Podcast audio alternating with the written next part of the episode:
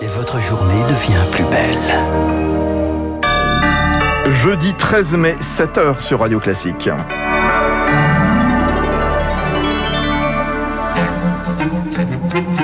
6h30, 7h30, la matinale de Radio Classique avec Fabrice Lundy.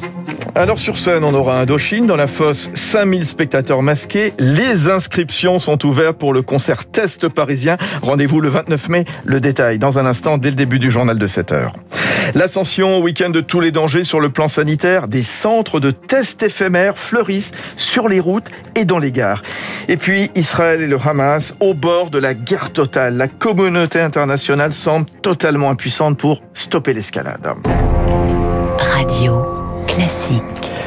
C'est le journal de 7 heures préparé par euh, Lucille Bréau. Ça y est, les inscriptions sont ouvertes pour le concert test parisien. Après six mois de préparation et de report, il aura finalement lieu le 29 mai à l'Accor Arena. Plus qu'un concert, c'est un véritable essai clinique qui se prépare pour permettre à terme la reprise des grands événements accueillant le public. Sur scène donc le groupe Indochine, dans la fosse 5000 spectateurs debout, Rémi Vallès. Pour participer au test, il faut habiter en Ile-de-France, être âgé de 18 à 45 ans, ne pas présenter de facteur de risque et ne pas avoir eu contact avec un malade deux semaines avant l'expérimentation. Après un tirage au sort, les cobayes finalement retenus réaliseront un test antigénique trois jours avant le concert. Les cas positifs seront écartés. Le jour J, debout dans la fosse de Bercy, pas de distanciation, port du masque chirurgical obligatoire et gel hydroalcoolique à foison pour les spectateurs dont le comportement sera scruté à la loupe.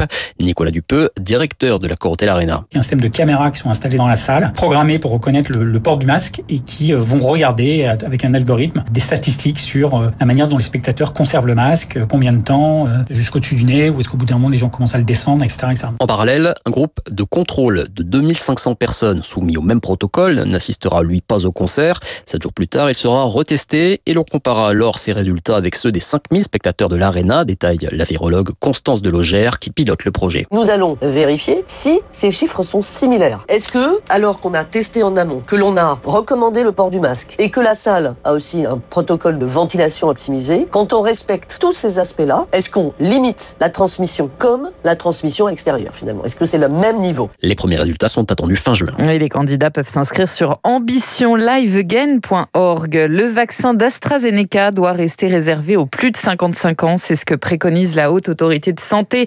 Statu quo recommandé aussi pour celui de Johnson Johnson. Des vaccins qui ne seront plus administrés en Norvège. Elle renonce à AstraZeneca et suspend celui de Janssen. Les vaccins ARN messagers, eux, ceux de Pfizer et Moderna, semblent efficaces contre le variant indien, cette fois, d'après l'Agence européenne des médicaments. Alors c'est l'ascension, vous nous écoutez peut-être sur la route avant de profiter de ce long week-end. Peut-être celui de tous les dangers pour la circulation du virus. Des centres de tests éphémères ont été installés sur certaines aires d'autoroute et dans les gares pour dépister le plus possible. Mais attention, prévient Hélène Rossineau de l'INSERM, à condition de bien s'isoler derrière. Ça peut être intéressant si les gens ont la volonté de rester assez longtemps pour voir le résultat de leur test. Et surtout, euh, moi, la question que je me pose, c'est qu'est-ce qu'on fait si on a un test positif alors qu'on est au milieu d'une aire d'autoroute? Parce que les gens sont censés aller s'isoler, mais ils sont sur la route des vacances dans ces cas-là. Il faut espérer que si les résultats reviennent positifs, euh, ce soit vraiment suivi des faits et pas euh, seulement de quelques précautions en plus, entre guillemets, sur le lieu des vacances, ces cas-là. Si le séjour est censé durer quatre jours, qu'est-ce qu'on fait? On, repart au milieu, on revient sur une autre aire d'autoroute, alors qu'on est positif. S'isoler, ça veut pas dire aller faire les courses avec un masque, euh, aller quand même à la boulangerie ou autre. Ça veut dire rester vraiment chez soi. Et à noter, si vous prenez la route, que Bison futé voie rouge dans le sens des départs aujourd'hui en Ile-de-France et en Auvergne-Rhône-Alpes. Dimanche, tout le pays est classé rouge dans le sens des retours. En tout cas, Lucie, pas de jauge finalement pour les, les, terrasses de moins de 10 tables. À partir du 19 mai, elles pourront rouvrir complètement à condition de placer des paravents ou du plexiglas entre les tables. Le gouvernement ajuste, mais ce protocole sanitaire à la carte reste flou pour Franck Delvaux, le président de l'Union des métiers et industries de l'hôtellerie d'Île-de-France. Dans les grandes terrasses, la jauge ce sera 50%.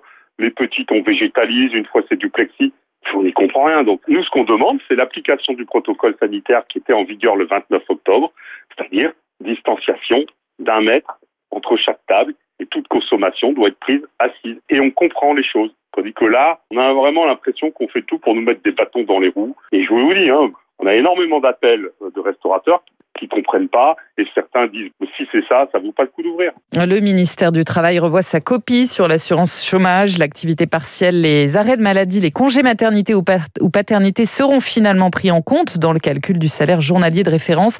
Il sert de base à celui de la location. Personne ne sera pénalisé, assure Elisabeth Borne dans les colonnes du Parisien. Un appel à témoins lancé dans le Var après la disparition inquiétante d'une jeune femme. Elle s'appelle Carla, elle a 20 ans, elle mesure 1m75, elle a les cheveux courts, blonds, attachés en chignon. Elle a été vue pour la dernière fois mardi dernier à 14h30 à Entrecasteaux. En Picardie, un autre appel à témoins pour retrouver cette fois le compagnon d'une femme tuée à coups de couteau à Amiens.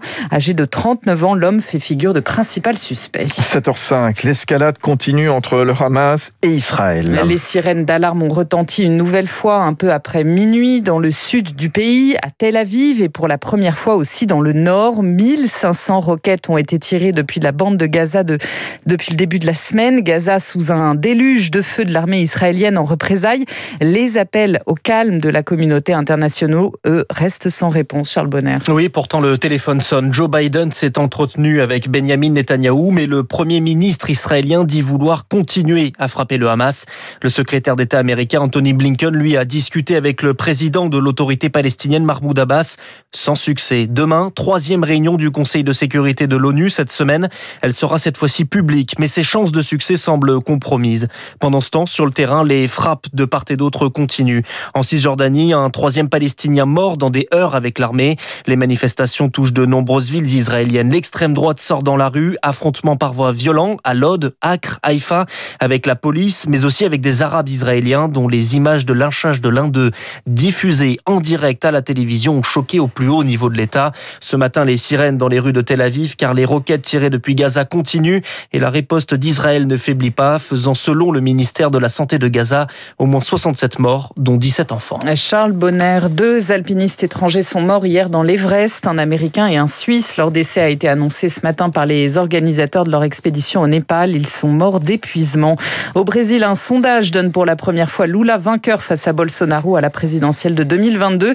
L'ancien président de gauche obtiendrait 41% des suffrages au premier tour contre 23 pour l'actuel président. Et puis le Paris Saint-Germain qualifié pour la finale de la Coupe de France. Au terme d'une séance de tir au but particulièrement disputée face à Montpellier, score final de partout. Les Parisiens qui affronteront soit Monaco, soit les amateurs de Rumilly-Vallière en finale, club de National 2. Rumilly-Vallière, c'est où Fabrice bon, C'est en Haute-Savoie, bien Évidemment, sûr. Évidemment, en Haute-Savoie. Alors là, sur la géographie, je pense que vous ne me collerez pas souvent, euh, Jamais de Lucille. la vie. Telle bon. n'est pas mon intention. Merci Lucille. À tout à l'heure, Lucille Bréau. Le prochain journal, ce sera à 7h30 sur euh, Radio Classique avec Augustin Lefebvre. Très bonne matinée. On est là, évidemment. La matinale écho ne fait pas le pont aujourd'hui, jeudi de l'Ascension. 7h08 à suivre. Le bout du tunnel économique n'est plus si loin. C'est ce que nous dira François Vidal des Échos. Et puis juste après, David Bavrez. Il est investisseur. Il vient de signer Chine-Europe, le grand tournant. Oui, au moment où on parle de reprise, un pays n'a pas attendu. C'est la Chine. Son retour.